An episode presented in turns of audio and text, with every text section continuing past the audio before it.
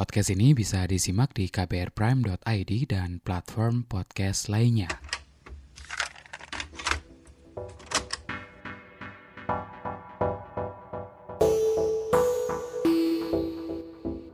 Selama pandemi yang mengharuskan kita tinggal di rumah lebih banyak, mungkin memunculkan kembali kebiasaan lama yang kita tinggalkan. Entah itu berkebun, membaca, atau yang lainnya. Selama pandemi ini saya jadi lumayan banyak membaca. Salah satu buku yang saya baca yang tak kunjung usai, yang ditulis Awicin. Latarnya di Kalimantan. Nah, ini kali saya bakal ngobrol bareng Awicin, sang empunya novel yang tak kunjung usai. Bareng dia, saya juga akan ngobrol perkara peluk kesehatan jiwa dan makna cinta. Anda mendengarkan Love Bus bersama saya, Asrul Dwi. Love Buzz membicarakan perkara yang tidak dibicarakan ketika berbicara perkara cinta. Yang tak kunjung usai. Ditulis pas lo umur 19 tahun gitu. Iya, betul sekali. Ide awalnya dari mana sih? Kayaknya pas SMA, which is funny because gue banyak banget ditanya orang yang sama, kok lu bisa sih nulis umur segitu? But then sebenarnya pertanyaan yang lebih berat adalah, kok lu bisa mikir nulis kayak gitu di umur segitu? Sebenarnya kan, karena ternyata gue tuh nggak ngeh ya, ternyata ribet banget tema yang gue angkat dan orang-orang yang ngasih tau gue itu kayak, wih lu ngangkat ini ya, kayak hah di mananya ya? Sering-sering banget ya kemarin lu nanya kan, Uh-uh. ngangkat 65 ya wi, hah di mananya? ternyata emang ada, gue lupa gitu loh, karena udah lama juga. Dan jujur gue nggak baca lagi abis itu terbit bukunya. Jadi gue kadang-kadang miss. Anyway, tadinya gue mau ngangkat soal Bagas. Ini kayaknya gue belum bilang ke siapa pun deh, cie. Ya asik. Jadi sebenarnya cerita awal itu nggak ada Bagas sama sekali. Gue pure mengangkat soal spoiler alert ya. Jadi kalian baca dulu, beli dulu bukunya baru denger lagi. Ini soal MBA sebenarnya awalnya. Karena gue tuh sebenarnya pindahan juga dari Jakarta ke kampung. Jadi gue ngerasain siapa yang dialamin Saul. Eh, dan gue ngeliat banget banyak banget di di desa itu banyak banget tiba-tiba kok teman gue kok tiba-tiba nggak masuk yang cewek ya nggak masuk tiba-tiba eh hamil makanya itu sih yang yang yang gue ini. Tapi gue tuh tipe penulis yang suka overcomplicated sendiri. Tipe penulis yang kayak oh ini kok kayak biasanya kayaknya biasa aja ya kayaknya biasa aja ya gitu kan. Makanya gue tambah tambah tambah tambah lagi. Jadilah sekompleks itu ceritanya. Mhm. sampai-sampai gue ngakak sih kemarin ada ada review di Goodreads kayak gila gue sampai overthinking mikirin karakternya sorry Sebenarnya kan kalau karena gue juga tumbuh di desa gitu ya, ada beberapa aspek gitu ya yang relatable buat gue gitu soal pernikahan Oh. dini gitu-gitu. soal- anak kampung ya kak Iya benar. Jadi ya, yang ngerasa terwakili gitu ya. asik Perkara apa soal keimanan gitu-gitu kan Hmm. pertentangan keimanan dan sebagainya gitu. Tadi lo sempet bilang ada sedikit lo di dalam Saul gitu. Sebenarnya gue ngerasa ada sedikit diri gue di Mei, ada sedikit diri gue di Saul, sedikit diri gue di Bagas. Sinisnya Saul tuh sinisnya gue sebenarnya. Ambisnya Mei itu ambisnya gue. Kebegoannya si Bagas itu ke- nggak bilang bego sih, jangan ter Bagas ten nanti. Iya, Bagas. ten. Iya naifnya Bagas tuh naifnya gue dulu lah. Polos-polosnya dia. Sekarang udah nggak sih. Kan kemudian dikembangin juga kan karakter-karakternya gitu. Sebenarnya karena gue nulis pertama kali langsung nulis novel ya, kayak gila banget kan sih. Dan gue tuh apa ya tidak menggunakan kaidah-kaidah penulisan sebenarnya dulu kayak udah nulis nulis aja. Kayak gue gak ngerti kenapa gue bisa nulis kayak gitu. Gue bingung sampai sekarang kayak gue bisa ya. Karena gue kayak ngebaca lagi tuh kadang gue baca lagi ini apaan sih yang gue tulis kayak jelek banget. si TKU ini. Tapi pengembangannya gue cuma berangkat dari satu sifat mereka, sifat dasar mereka. Bagas sinis ya udah gue sinisin terus. Tapi nanti ada perubahan kan di ujungnya. Mei yang ambisius banget, yang pola pikirnya mungkin beda dari anak-anak gadis-gadis desa di kampungnya, yang dia pengen jadi perempuan pertama di Senjau yang pengen kuliah gitu, yang bagas dengan kepolosannya yang selalu melihat the best of people gitu loh, Hmm. the best version of people gitu kan. itu cara pandang lo juga nggak sih ngelihat orang karena kalau di dalamnya karakter-karakter atau tokoh-tokohnya mungkin nggak ada yang jahat atau antagonis gitu. Nah itu itu sebenarnya kayak kayak yang buat menurut gue yang buat TTAU spesial cie, itu nggak ada nggak ada karakter antagonis kan? Hmm. nggak ada sama sekali. Makanya orang kadang bingung nih gimana ceritanya kok bisa nggak ada antagonis tapi bisa berjalan gitu dengan konflik yang segitu gede gitu. Karena menurut gua di dunia ini nggak ada orang yang 100% jahat nggak ada 100% baik. Maksudnya jangan jangan lu buat sampai nulis karakter jadi two dimensional gitu loh. Kan nggak mungkin lo jahat jahat terus baik baik terus toh mereka bertiga juga sebenarnya sama-sama ngelakuin kesalahan kan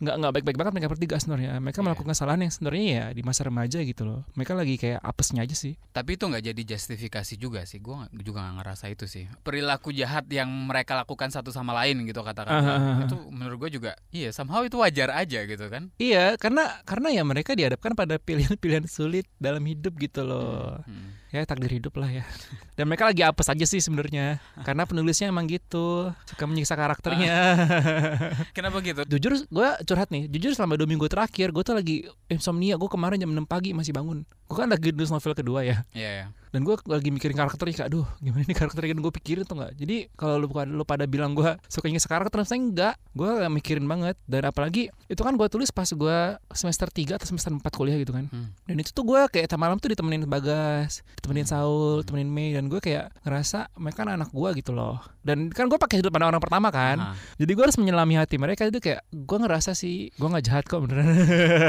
Tapi lo ngambil ngambil tambahan-tambahan karakter itu dari orang-orang sekitar lo kah gitu? Atau memang lo enggak sih gue kayak imajinasi? imajinasi. Dan sebenarnya nama mereka tuh ada arti kayak Hmm. Bagas itu kalau nggak salah gue nanya ke teman gue yang orang Dayak. Bagas itu artinya tampan dalam bahasa Dayak Malang. Oke. Saul itu dari nama dari Rasul Saulus. Sebelum dia berubah nama jadi Paulus dipanggil Tuhan. Wirajaya itu Wirajaya kan? Wira itu kan sendiri. Jaya itu kan sukses. Jadi tuh kayak si bapaknya siapa sih namanya Asan atau Asan gue lupa Asen. siapa yang nulis sih Iya. Eh, Asen, enggak, Asen, Asen. paman. Asen pamannya Asan Iya. jadi si Asan itu pengen si Saul ini bisa berdiri sendiri bisa sukses dengan sendirinya Mm-mm. kalau Mei nggak ada kayaknya. Mei Octaviani karena dia lahir bulan eh nggak Mei Priscilla karena dia lahir bulan Mei. Terus kemudian kan ada interseksionalitas antara seksualitas ya itu tadi eh, yang gue bilang keimanan, terus ada latar budaya Dayak yang sebenarnya yang paling menarik buat gue itu karena novel-novel yang sebelumnya kayak coming of age novel jarang banget kan yang settingnya di daerah gitu. Kebanyakan ya kota besar Jakarta atau yang lainnya gitu. Itu memang karena lo waktu itu tinggal di sana gitu atau kayak gimana? Pertanyaannya berat ya karena Iya. kita harus membaca, kita harus me, gimana ya, menilik novel ini dari sudut pandang orang yang nulis waktu umur 19 tahun. Mungkin kan gue nggak bisa bilang membaca itu Iya. terjadi kan, tapi gue juga kadang nggak ngerti siapa yang terjadi di pikiran waktu itu sampai gue nulis kayak gitu. nggak ada nggak ada gue nggak tahu tapi ya gue pengen aja sih kemarin tuh ada pembaca gue juga yang bilang wah jarang banget denger baca novel ada kayaknya Mhm. nggak ada dia ngerasa ter terrepresentasikan. Jadi menurut gue tuh kayak wah gitu ya. Pembaca novel gue sebenarnya nggak banyak banget sebenarnya. Gue juga masih promosi baru keluar juga kan. Dan Hmm. people nggak tahu gue nulis gitu loh. Mereka taunya gue sebagai apa ya? Pokoknya bukan penulis lah. Dan kaget gitu kan. Wah penulis nih terbit novel nih. Gramedia pula terbitin kan. Kaget. Apalagi temanya begitu. Jadi ya gue ngerasa kayak sebenarnya ini novel belum menjangkau banyak orang sih. Karena promosi kah? Atau karena temanya kah? Gitu? justru waktu promosi temanya nggak diangkat. Itu yang di bener Kenapa tuh? Strategi promosi. Jadi banyak sekali ya ukti-ukti terjebak, maaf ya. Eh, kemarin gue ngirim novelnya ke pesantren, gue udah bingung sama temen gue. Eh, jadi gue ngirim ke pesantren ntar dibakar di sana gimana ya? Hmm. Eh, terus kan lagi buka buku acaranya kan. Terus dia tiba-tiba ngeliat nih, dia bilang suka banget sama mereka berdua, karakternya lucu. Kayak, oh baik. Wow, ketika lo dapat respon kayak gitu dari yang mungkin lo nggak kebayangin ke- atau mereka-mereka yang baca karya lo gitu ya, kayak gimana? Sebenarnya waktu awal-awal terbitin, jadi it's kind of funny waktu pertama kali itu gue tahun 2012 gue kirim ke Gramedia kan, Hmm. ditolak Gramedia. Dan sekarang dibalikin, diterbitin Gramedia kan, under Gramedia juga. Hmm. and it took 8 years sama kayak salah satu karakternya kan menunggu 8 tahun nih Ci dia kayak wah ini kayak the self fulfilling prophecy ya Asik. Hmm. dan sebenarnya waktu itu waktu tolak gue agak sedikit sedih tapi dalam dalam sisi lain gue ngerasa senang because I'm really scared this book dipublish Kenapa? sumpah gue takut pikir aja temanya maksudnya nggak satu tema aja yang BA itu udah ketar ketir kan ditambah LGBTQIA plusnya nggak nggak sebanyak itu sih LGBT-nya kan habis itu komunismenya terus sebenarnya yang gue takut banget adalah kalau ada orang Dayak yang baca dan ngerasa tersinggung sama itu gue takut banget di situ Mhm. terus gue disantet gimana kan nggak tahu juga Bisa, ka- ka- katanya kan nggak bisa lewat laut ya, atau Iya. bisa ya kalau. Iya, kalau gue balik ke Kalimantan gimana Iya. Tapi sebenarnya gue sih ngerasa tiga karakter ini trinitas ya. Dalam arti gini, satu punya agama tapi nggak taat-taat amat si Mei Protestan kan. Satu yang taat banget, satu lagi nggak percaya. Hmm. Itu trinitas yang pertama kayak ada tiga. Terus satu ini, satu ini yang satu ini yang heteroseksual, satu yang biseksual, satu lagi yang si homoseksual kayak trinitas lagi kan. Gue tuh ngerasa Hmm. tiga ini tuh kayak ngewakilin spektrum-spektrum yang berbeda gitu loh. konsep trinitas itu kan yang sangat kental dengan ya religiusitas gitu. Um, itu memang secara sadar itu terjadi karena lo termasuk orang yang ada religius. Enggak sih, gue ber- spiritual- religius banget sih. Spiritualist maybe. Enggak gitu. juga.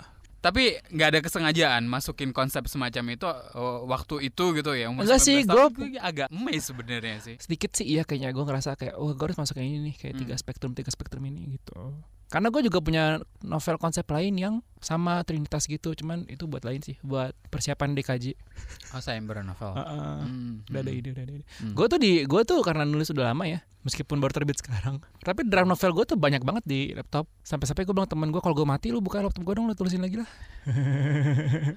Tapi kalau yang tak kunjung usai ini dari tahun eh, berapa tahun yang lalu? Berarti 10 tahun yang lalu lu bilang ya. oh iya 10 tahun ya. Hmm. buset satu dasar saja Ketika mau diterbitin ada perubahan gak sih? Atau ada adjustment yang Gue cuma adjustment ngasih yang banyak gue tambahan itu adalah tentang Mei. Banyak banget yang marah sama gue karena karena Mei. Ya, Maaf. itu ya unfortunate tapi Itu keadaannya kayak gitu ya. Pilihan-pilihan yang em, lahirnya dari Itu- keterpaksaan. itu gitu juga sebenarnya kan self fulfilling sih kan. Bapaknya Saul harus milih begitu, Saul pun harus milih begitu. Kalau ditilik lagi, kalau sempat ditelaah, spoiler ya. Jadi Hmm. si Saul, bapak Saul kan harus milih emaknya atau Saul. Saul juga harus milih Mei atau anaknya kan sama aja. Jadi Hmm. gue tuh ngerasa kayak akan ada pengulangan-pengulangan gitu sih kayak self fulfilling sih gitu. Karena ya itulah penulisnya. lu termasuk orang yang percaya itu. Ya buktinya tadi gue bilang novel gue 8 tahun terbit, Bagas balik ke Senja juga 8 tahun. Atau gue cocok cocokologi doang kali. Dalam kehidupan lo sendiri maksudnya di luar karya-karya lo lo ngerasa itu terjadikah dalam kehidupan lo gitu. Mungkin ya dan mungkin gue nggak sadar tapi terjadi sih harus kayaknya. Tapi kalau lo ngelihat gitu ya kan sudah ada jarak cukup panjang ya. Mm. dari dulu umur 19 tahun lo nulis gitu Mm. dan kemudian sekarang gitu tadi ada persoalan ditolak atau novelnya takut dihujat orang atau lo nya mungkin dihujat orang gitu Mm. ngelihat kondisi yang dulu sama sekarang itu juga lagi-lagi keberulangan lagi atau justru nggak berubah untuk hal-hal yang semacam itu Gue sih percaya Habenso Fatali Belli. Tulisan akan menemukan takdirnya. Dalam artian bukan hanya buku itu terbitin ya, tapi juga bagaimana tulisan itu sampai ke lu. Banyak banget, gue tuh ngerasa kayak gue terberkati ya. Banyak banget yang bilang ke gue, makasih ya udah nulis ini. At some point kayak gue ngerasa, wah kayak hidup gue tuh ada sedikit gunanya gitu ya. bisa bisa menggerakkan orang gitu. Sampai nangis ada nangis juga baca buku gue cocok pula kan yang nangis. Terus kayak gue ngerasa kayak wah pembaca gue baik-baik banget ya. Karena selama ini reviewnya bukan soal tulisannya jelek atau enggak lebih ke arah apa ya review lebih ke arah nggak nyaman. Ada cewek-cewek yang baca gitu nggak nyaman. Karena ya terjebak cie. Ada iya kan kan sampulnya manis banget tuh nggak tahu kan itu novel apaan. Manis banget juga. Terus puisi belakang eh by the way itu puisi belakangnya gue tuh dalam waktu 5 menit. Iya soalnya sih editor nanya ini kurang bagus sih notisnya. Ya udah gue tulis aja. Kayaknya gue bagus sih nulis tentang sungai Hmm. tentang awan tentang Oh berarti itu tambahan di akhir ya? Tambahan di akhir. Iya kayak gue ngerasa baca gue baik-baik banget dan bahkan kayak gue pengen lagi nih baca karena mereka ngerasa belum ada lagi novel yang angkat soal hubungan seperti itu tapi bagus tuh Iya awal-awal 2000-an mungkin banyak yang novel-novel seperti itu. Tapi kan ceritanya lebih ke dewasa muda gitu-gitu. Hmm. dan dulu kan gue nggak tahu sebenarnya hubungan itu seperti dalam artian gini loh gue masih 19 tahun. Hmm. gue nggak pernah pacaran. Gue nggak ngerti eh dulu gue tuh susah setengah mati ya. Gue sampai nanya temen gue sampai buat status Facebook masih ada tuh screenshotnya kalau mau baca. Gue kan gak nggak tahu orang berhubungan seks tuh bagaimana. Maksudnya Mhm. beneran gue Aha. nggak tahu apa yang dirasakan gitu loh. Gue nggak ngerti. Jadi gue pengen nanya temen gue terus pada nyariin nonton bokep aja wih nonton bokep. Kayak aduh nggak bisa. Gue nggak mau nulis kayak gitu. Tulisan apaan? Ada yang nyariin Ayu Tami Mhm. Saman gitu gitu kan also self fulfilling fulfilling purpose karena teman gue yang bilang itu akhirnya bilang juga wih novel di sebelahnya novel Ayu Tami like, oh baik Nah wow But anyway, gue kan dulu nggak tahu gimana berhubungan itu bagaimana gitu loh. Gue tuh bego-bego banget dan gue sangat berterima kasih kepada perpustakaan dinas Kalimantan Barat itu udah ngebantu gue banget buat riset. Pernah tuh hari gue minjem tiga buku dan kayak dilatin gitu sama orangnya kayak kado gue minjem buku satu itu tentang buku kehamilan, Mhm. kedua itu tentang buku tentang seksologi tentang preferensi seksual itu gimana sih? Habis itu yang ketiga itu soal budaya Dayak kan kayak Hmm. tiga hal yang tidak sama sekali berhubungan kan sebenarnya. Mhm, mhm. Iya. Gue nggak ngerti dulu kok bisa orang jadi LGBT tuh gimana gitu loh? Kok bisa orang rasa suka cowok-cowok tuh bagaimana gitu loh? A- apa yang di otak mereka pikirannya gimana gitu? Terus kayak kehamilan tuh apa sih yang dirasain? Kayak gitu gitu gue nggak ngerti dulu makanya gue sebenarnya takut-takut juga ada review yang ini nggak ngera ini gue nggak kayaknya kok nggak gue tuh takutnya ada review orang yang yang itu nggak nggak ngerasa begitu gitu loh. Gue maksud gue Karena pengalaman orang juga sebenarnya kan beda-beda kan meskipun Nah karena gue pernah ngalamin Takutnya gue malah dihujat gara-gara itu. Tapi untungnya enggak sih Jangan sampai ya. Buktinya kan masih ada yang bisa ngerasa terwakili gitu kan. Ya alhamdulillah. Aha. Dan itu lo taunya dari mana? Respon-respon semacam itu tuh? Gue tweets Ada yang nge-DM Yang nge-DM lumayan banyak sih Kayak gue habis baca nih Ini panjang lebar jelasin Wah Gimana ya Gue ngerasa Jadi penulis kan gak kaya-kaya banget ya sebenarnya Bener loh Kalian kalau mau jadi kaya Jangan jadi penulis Mending jadi tiktoker aja TikTok ada yang Ah, Terus TikTokan juga. Enggak sih.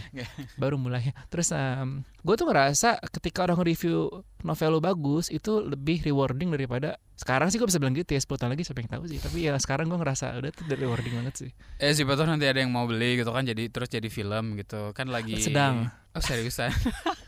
uh, Doakan aja jadi drama series kayaknya. Belum tahu ya Coba didoain aja ya Lu banyak ngomongin soal apa maskulinitas dan juga kesehatan mental gitu di di dalamnya gitu. Ada ya Mat- Mata, lu gerak-gerak. Gue mata gue gerak ada ya aja Tuh gue sering gitu kalau orang baca Wih ini buku bagus banget ada ininya Gue kayak mikir dulu Hmm.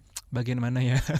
Bahkan ketika awal-awal itu Ini ada suicide-nya Wi. Terus gue mikir dulu editor gue ngomong gitu. Editor KPG Ada di KPG sama di koma. Editor KPG bilang Ada suicide-nya Wi. Gue mikir lama banget di mananya ya? Gue baru ingat Oh iya dua kali malah terjadi kan. Hmm, Gua, hmm. Oh iya. Makanya gue sering lupa kadang-kadang Harus diingetin lagi. Hmm, Ya meskipun mungkin, mungkin waktu itu lo belum punya kesadaran penuh kan soal isu itu gitu. Betul Tapi betul. ternyata itu masuk di di di dalamnya secara nggak sadar gitu. Mm-mm. Em, yang kemudian apa ya jadi latar gitu em, pengalaman pribadi lo kah? Atau lo ngelihat sekeliling em, ada lo punya banyak pertanyaan soal itu? Atau mungkin lo mengalami em, I don't know dep- depressed or something like that. Gue lagi halu kali waktu itu ya. Gue juga gak ngerti sih gue bisa nulis itu gimana ceritanya. Sumpah orang nanya itu Dari dulu nanya itu ke gue Lu kok bisa mikir gitu? Gue kayak Hah Gue bisa sih kayak buat jawaban Gue bisa sih sebenarnya buat jawaban yang membanggakan diri sendiri. Iya soalnya waktu kecil tuh gue tuh begini gini gini. Gue tuh udah udah walk zaman dulu. Gue tuh gak, nggak nggak tahu juga Gue bisa berpikir tuh gimana. Gue gak tahu deh. Gue bahkan sering banget bilang ke teman gue I don't know what happened to me when I was 19 You know. What happened to me? You know the the train of thoughts that That was happening inside my mind. Gak gue juga gak ngerti kenapa.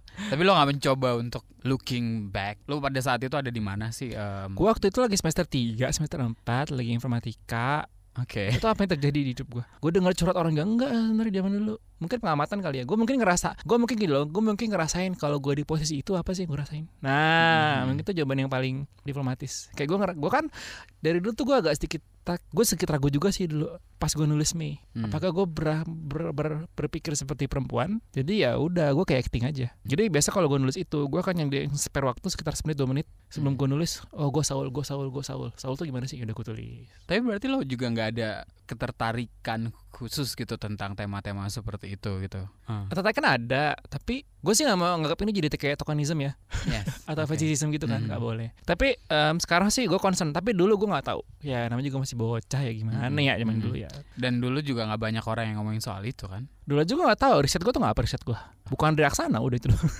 Oh. Lelaki terindah itu. ya. Lagi udah udah nggak ada lagi. Gue baca apa lagi zaman dulu nggak ada. Ada juga soal trauma gitu karena Rape. yes. Nah itu gue takut di situ sebenarnya. Ternyata gue baru tahu pas dewasa bahwasanya ketika kamu ketika seorang laki diperkosa itu nggak serta merta menjadikan gay kan. Dan gue kasih takut itu kayak wah tuh. Makanya gue sih pengen buku bisa jadi trilogi ya. Jadi gue bisa ngejelasin. Bocoran sih sebenarnya gue udah udah ngedraft tiga buku Lanjutannya ini atau lanjutannya ini. Nah nanti di minggu depan itu di di website Koma akan keluar cerpen tentang soal Bagas waktu mereka umur 25. Jadi ngajutin di, ep- di ngajutin di epilog. Oh, Dan itu sebenarnya oke. udah gue tulis dari tahun 2012. Will it be something that we might expect gitu?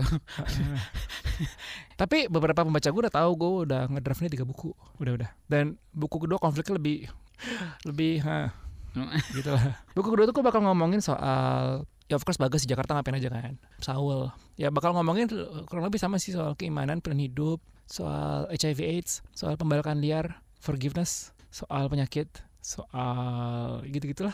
itu timelinenya berarti sesudah atau sebelum mereka ketemu? Sesudah mereka ketemu, lanjutin Oke. dari situ. Mhm. Pick up from, uh, pick up from that Oke. dan berjalan setahun lagi. Tuh, buku ketiga juga bakal sama sih, bakal jalan setahun lagi. Juli sampai Juni. Gue kan nulis novel kedua nih. novel kedua ini ada karakter dari si YTKU keluar di situ dan gue udah ngedraft beberapa draft novel gue tuh karakternya nyambung semua Jadi Tuh. bikin universe sendiri gitu ya. sebelum MCU mikir gitu gue udah mikir gitu tuh beneran dari tahun 2012 pas gue ngedraft tuh nah novel kedua gue ini ngangkat soal pernikahan pesanan mail bread order dari Ame Ame Singkawang Itu buat ke Tiongkok ya. Tiongkok ya Itu ada tapi orang jarang nulis itu Jarang. juga kayaknya. Dan itu gue seperti biasa ya, gue tuh tipe penulis yang suka overcomplicate his own writing gitu. Jadi ya, tapi ini lebih santuy, lebih santuy karena nggak semepet, nggak sepadat. Kalau TK kan cuma setahun. Ini settingnya dari tahun 98 sampai 2017. Proses lo sendiri kayak gimana sih sebenarnya? Nulis aja. Harus setiap hari gitu. Enggak sih, ini lagi ribet banget nih belakangan ini. Gue lagi ada project juga sama salah satu NGO di Spain, Spain buat buku anak. Gue nggak pernah sih bayangin kalau buku internasional pertama gue tuh bakal buku anak.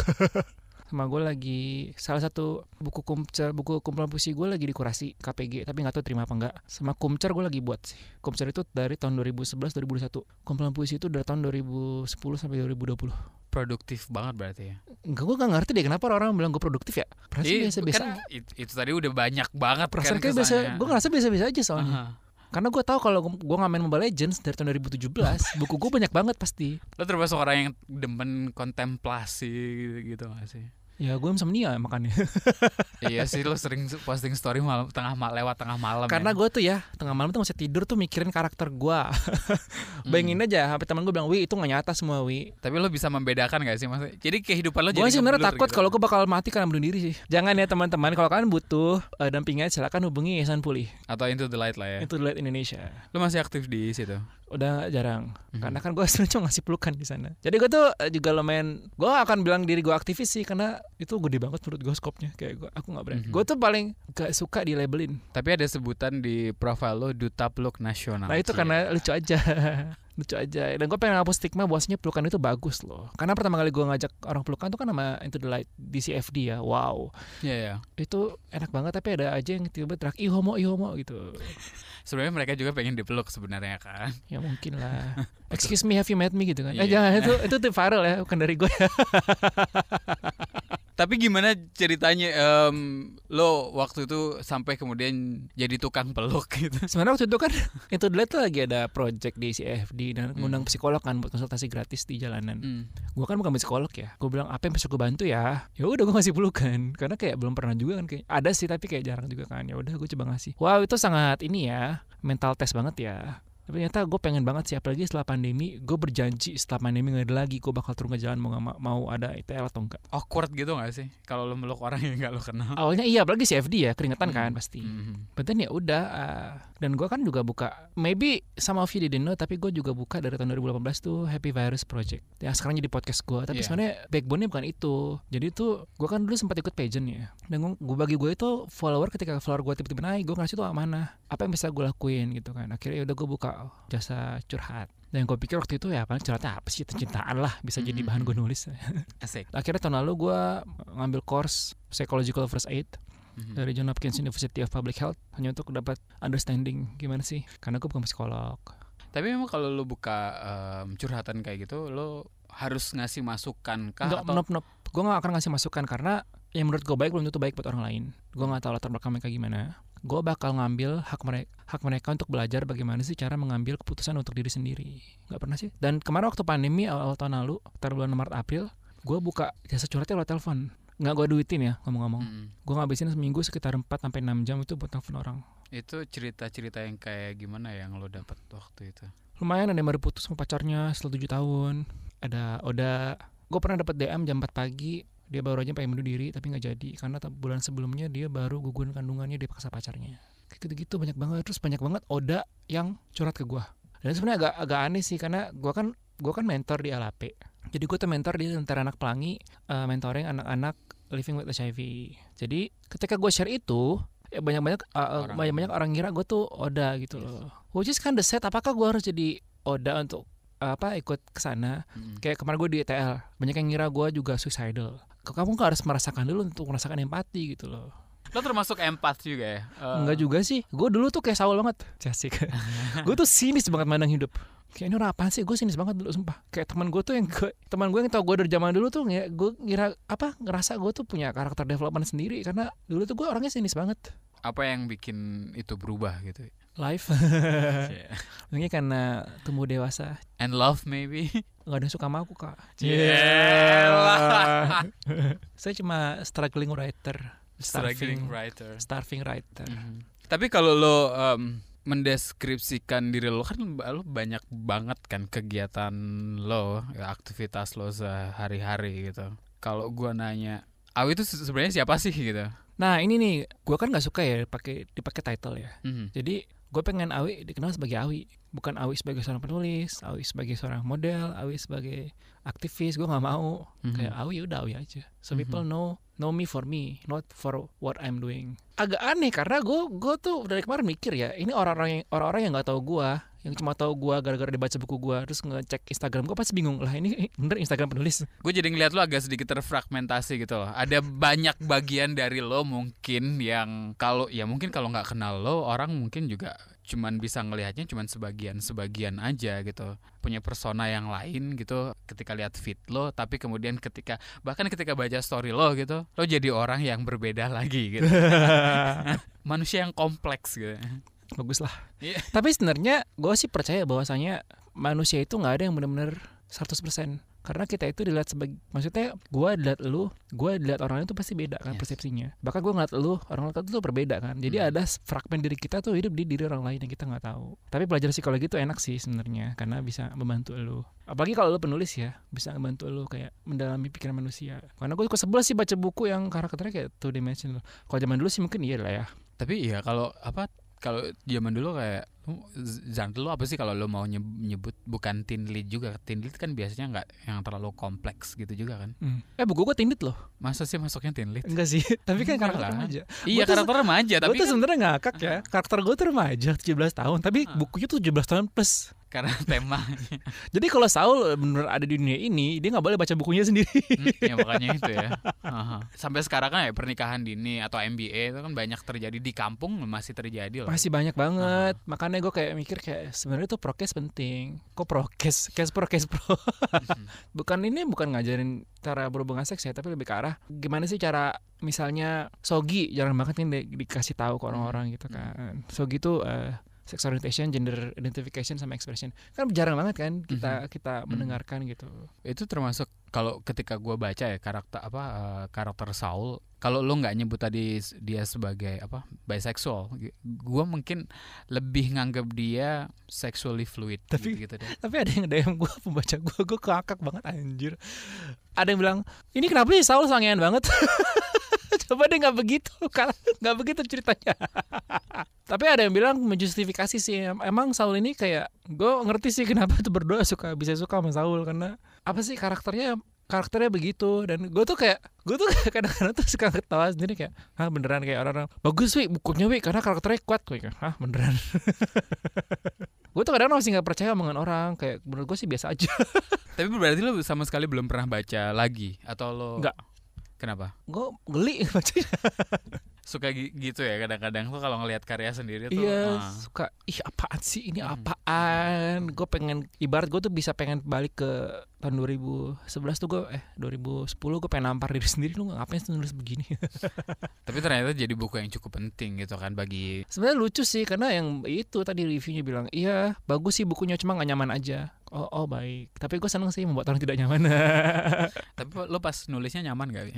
nyaman sih karena gue tuh nulis itu biasanya sampai jam dari jam 5 sampai jam 6 pagi gitu loh jam zaman kuliah gitu kan. Tapi sebenarnya gue sempat bingung. Ya jadi novel gue kedua ini dulu tuh eh, buku ini tuh sempat gue berhentiin dulu terus gue lanjut novel yang kedua ini yang lagi gue tulis. Hmm. tapi itu juga stuck lagi jadi gue balik lagi. Nah sebenarnya juga ya TKU tuh dulu pernah gue pecah jadi dua karena ternyata tebel banget kan itu udah dipotong nggak bukunya by the way Oh ya dari berapa halaman jadi 300 itu? sebenarnya kan ini kan kan udah layout ya Mm-mm. tapi naskah aslinya tuh 350 halaman ada dipotong sekitar 70 halaman Tapi itu lo nggak mengorbankan cerita enggak lo. Enggak. Kalau di korban cinta, fight me. Which sebenarnya kayak ke teman gue bilang, gue kan curhat ke teman gue, eh cuy, naskah gue dipotong 70 halaman. Terus dia nanya ke teman gue, tapi ceritanya berubah nggak? Enggak, ya udah. Tapi itu menurut lo bagian yang penting nggak sebenarnya yang Penting sih karena gue nulis capek cuy 70 halaman gila. Ya kali kan. Makanya gue ngerak karena temen gue bilang ya udah ini buku pertama wi Hmm. ikutin aja dulu. Mereka juga tuh udah lama kan di bidangnya pasti tahu lah apa yang terbaik cie. Mhm. Sebenarnya gue juga sempet sih kayak kontemplasi lama. Ternyata tuh banyak banget bahasa daerah yang dipotong. Iya itu padahal bagian yang menurut gua paling salah satu bagian yang paling menarik bahasa. Dayak.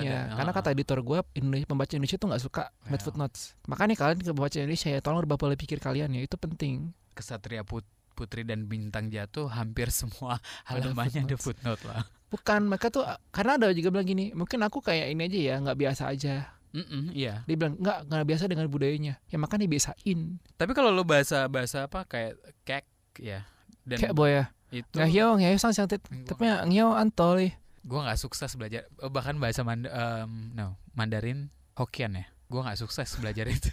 Dua semester tapi gue nggak bisa apa-apa. Kemarin tuh gue masukin cerpen ke Ubud Reader Writer Festival. Itu semua dialognya pakai bahasa kayak wow. nggak ada bahasa Indonesia karena settingnya di tahun 67 nggak tahu sih tembus apa enggak cuman kadang diundur kemarin ya. Tapi waktu gue nulis cerpen kemarin gue menang tuh eh, cerpen dari Kemenpar. Gue angkat Tang Bali. Itu juga semuanya teksnya bahasa Bali. Gue tuh udah sedikit gimana ya gue ngambil katanya dulu. Gue udah sedikit bosan dengan jauhinisasi. Gue sempet banget waktu gue sempet gue kan juga filmmaker skripsi gue film pendek soalnya. Skripsi gue by the way pernah ditayangin di India Bangladesh Turki sama UK sebentar tadi lo bilang lo kuliah informatika kemudian skripsi lo film. Animasi soalnya. Animasi oh, oke. Stop motion. Itu Mhm. ngangkat budaya Dayak. Itu juga pakai bahasa Dayak semua.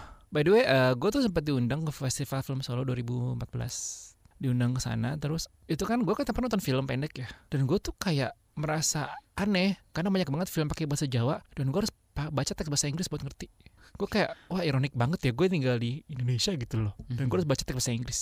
Makanya gue pengen menantang mayoritas itu sih. Kemarin gue juga ikut lomba. Gue kalau sambung sambung sekalian Iya iya iya iya. boleh boleh boleh boleh boleh. jadi nggak sambil bragging. By the way gue menang kan waktu itu di GWP Ertas Budaya. Hmm. dari Gote House GWP sama Glam Glam Institute.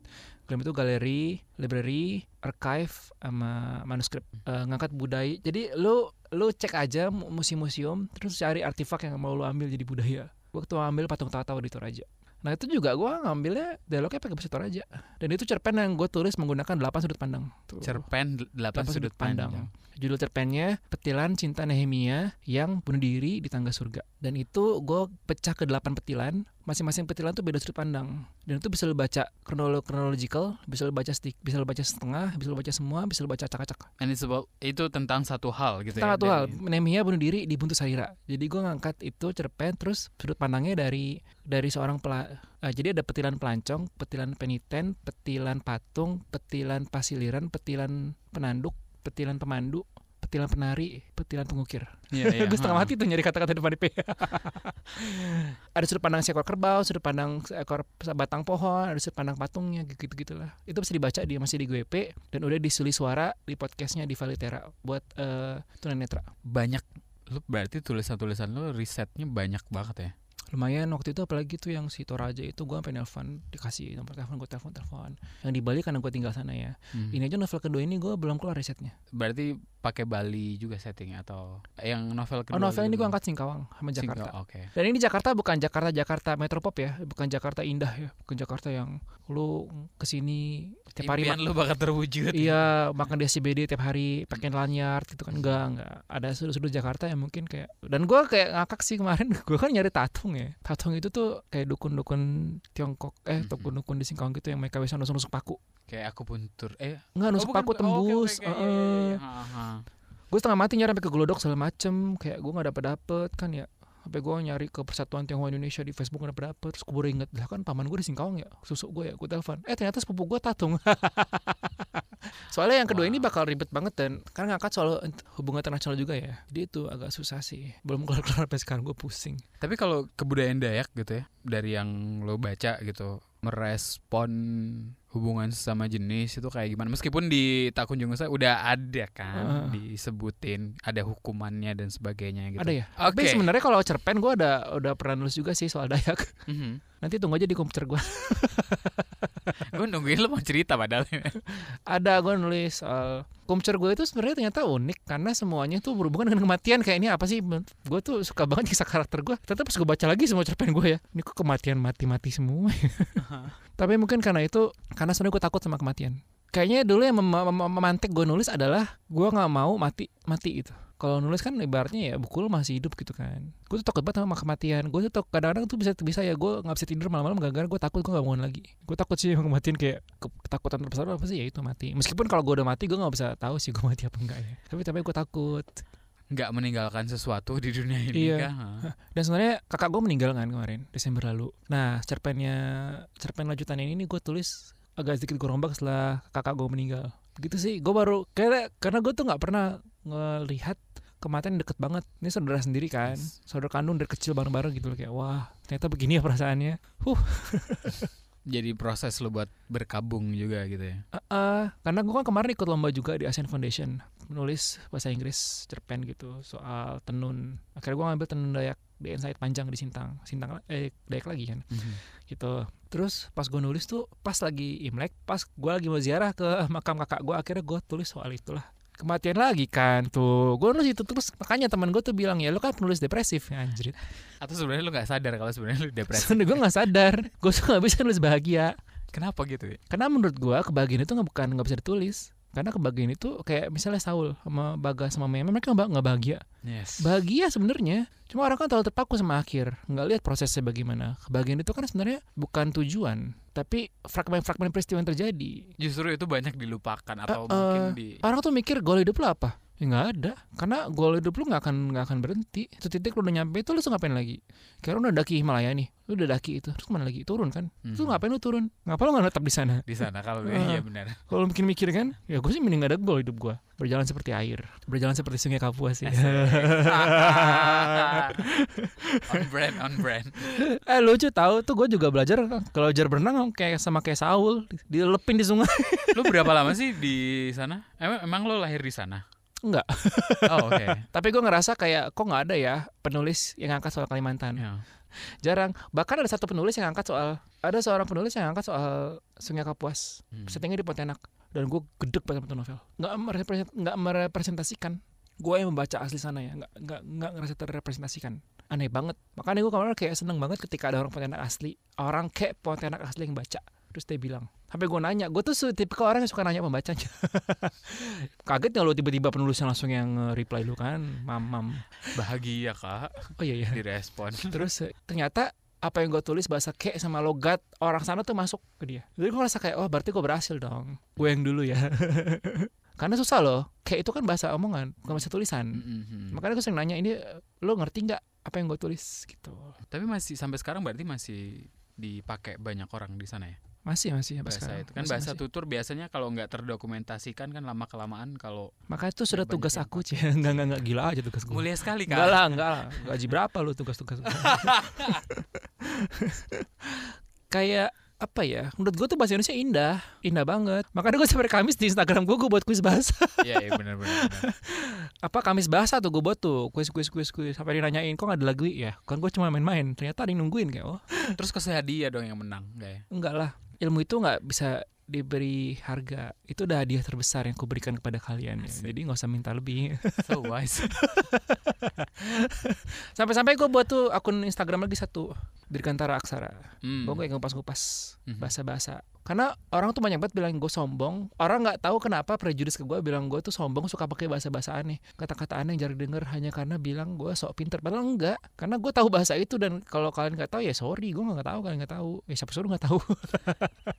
Tapi kan gue tahu dan masa gue nggak kadang-kadang gue nggak bahasa gue aneh kadang-kadang. Suka keluar kata-kata yang jarang didengar gitu. Dan orang mm -hmm. ngiranya gue sombong sengaja belajar kata-kata itu. Kalimantan Melayu kan kebanyakan ya Hmm, ini pasti Jakarta sih. Sama kayak kalau gue di gym ya, muka gue di gym tuh kan capek ya. Terus gue kan punya resting resting jerk face gitu kan. Dan gue tuh paling malas banget ngobrol sama orang di gym. Malas aja orang di gym kan buat nge-gym. Jadi kalau tiba-tiba ada yang ngajak, tiba-tiba muka gue tuh sering banget di gym tuh serem gitu loh. Karena mata gue sipit juga kan ya masa gue ngejim ambil senyum kan nggak mungkin dia banyak banget tiba-tiba bilang gue sombong padahal kagak biasa aja Udah cetakannya aja Udah lah ya cetakannya gitu. bahkan orang di Instagram itu ngira-ngira juga gue orangnya sombong karena kalau gue di foto kan muka gue kan gitu terus Ya model kan harus ah. gitu ya. aslinya kan gini bodor still look gitu ya. iya aslinya kan gini bodor cicilan kan jadi I, I like to surprise everyone nih Mhm. Bahkan ketika buku gue terbit tuh ya everyone wah surprise Ih dan kalau mungkin orang ngikutin lo dari awal gitu yang dari Hmm. apa tadi lo pageant pageant gitu kan Hmm. Ada stigma juga gak sih ke orang-orang yang ikut pageant gitu kalau menurut atau Banyak, stereotype gitu? banyak. Kayak gue aja keluar negeri ya gue keluar negeri kan nabung dulu ya. Dipikir langsung kali enggak gue nabung dulu dikiranya gue jual diri di luar negeri. Kayak gila kali. Kalau gue jual diri ya gue udah di Amerika di Paris kali tinggalnya. Nggak perlu I don't have to work very hard in Indonesia gitu loh. Dan gak ada novel gitu. nggak ada novel gue mah udah nggak kaki sebenarnya. Tapi kan nyokap gue nggak ngejual cincin kawin dia buat gue kuliah hanya biar gue jadi ini escort. Gue nggak escort shaming ya. Ya. menurut gue sex worker is still a job gitu loh. Yes, it's a noble job, like the Uh, oldest job in they the world. work really hard gitu literary gitu kan. Tapi ya I'm not like that gitu loh. Gue gak ngerti kenapa banyak banget orang-orang asumsi ke gue macam-macam lagi entah gue oda lah gue suicidal lah gue escort lah. Bahkan ketika gue ikut elemen kan Mhm. ketika foto gue dipajang di elemen ada yang bilang gue escort lah apalah. Kayak oh tapi udah biasa sih kali ya. Jadi which is why sebenarnya tuh dalam hati gue tuh kayak ngerasa wah salah gue apa ya gue tuh pengen tuh ngajak orang-orang itu yuk sini yuk duduk bareng gitu kita ngopi gitu loh Lo yang bayarin. Uh, tapi ya gue udah ti- gue udah satu titik di mana I don't have to explain myself to everyone gitu sih. Karena itu melelahkan kan. Uh, Hmm. it doesn't matter anyway if if you if you love me I'll stay in your heart if you hate me I'll stay in your mind so you know pick a struggle. Tadi lo nyebut kematian dan lo pengen dikenal sebagai awi gitu ya. Hmm. nggak yang terfragmentasi gitu Mhm. kan tadi. Kalau lo nanti mati, dia Mhm. agak gloomy Gak pertanyaannya. apa-apa. Lo pengennya orang mengenang lo sebagai apa atau kayak gimana? Sebagai apa ya? Sebagai awi yang hangat. Maybe ya, nggak tahu sih. Biar aku menjadi matahari yang menaungi kalian asik. gue pengen dikenal sebagai awi dengan segala kesalahannya, dengan segala keburukannya, dan dengan segala pembelajaran dalamnya. Gue nggak mau dikenal sebagai awi yang baik, karena menurut gue nggak baik-baik amat. Gue nggak mau dikenal sebagai awi yang pinter, karena gue nggak pinter-pinter amat juga. Tapi gue awi yang melakukan banyak kesalahan, yang melakukan error, tapi gue belajar dari situ. Dan menurut gue itu penting. Kenapa? Karena orang-orang tuh terlalu terpaku sama keberhasilan, mereka tuh lupa ada berbagai macam jatuh bangun di belakangnya. Mm-mm. Kayak gue seorang orang, orang ngeliat gue mah enak banget kayak pas gue nerbitin novel. Wih gimana cara nerbitin novel? Enak ya? Ya orang kan nggak tahu gue nunggu berapa tahun buat nulis novel itu. Gitu kayak orang bilang, oh wih sekarang lo badan lo berotot ya? Orang kan nggak tahu. Dulu gue gemuk banget. Yang gue harus diet segala macam olahraga kan orang nggak tahu. Orang ngira gue suka kali olahraga ya kagak. Gue kalau boleh milih mah gue mending di rumah lebah apa rebahan. Kayak gitu. Olahraga lo nulis saya olahraga nulis buat otak, olahraga nge-gym buat otot. di, di di dalam novel kalau nggak salah si Asen gue juga lupa pastinya ada kalimat kan cinta selalu akan menemukan jalannya Eh. gitu kan. Kalau menurut lo cinta itu apa? Wah, cinta itu menurut gua alis propis volat. Yang artinya Let her fly with her own wings. Cinta itu menurut gua bukan love is not a possession, love is appreciation. Hmm. Banyak orang ngira kalau cinta itu berarti gua harus milikin lu enggak. Kalau lu harus milikin orang itu berarti lu mencintai ego lu sendiri. Menurut gua ketika lu mencintai seorang ya lepaskanlah dia. Karena ketika kalian udah diberikan buat bersama, ya love will come back. Jadi let her fly with her own, her own wings. Biarlah lu biarkan lu menjadi the best version of yourself. Biarkanlah dia menjadi the best version of herself. Bahkan maka ketika kalian sudah menjadi the best version of yourself berdua, lu bisa ketemu lagi. Gak harus bersama kok sebenarnya cinta itu. If you love someone, let them go.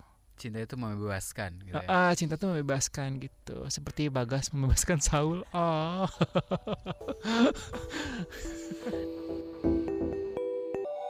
Kalau kamu punya saran, komentar, atau ingin berbagi cerita, boleh banget. Email ke podcast at kbrprime.id dan tulis Love Bus untuk subjek emailnya. Yang tak kunjung usai, novel Awicin ini rasa-rasanya bisa jadi pelarian sementara dari pandemi yang juga nggak kunjung usai ini. Love Buzz membicarakan perkara yang tidak dibicarakan ketika berbicara perkara cinta. Kunjungi kbrprime.id untuk menyimak beragam podcast lainnya dari KBR.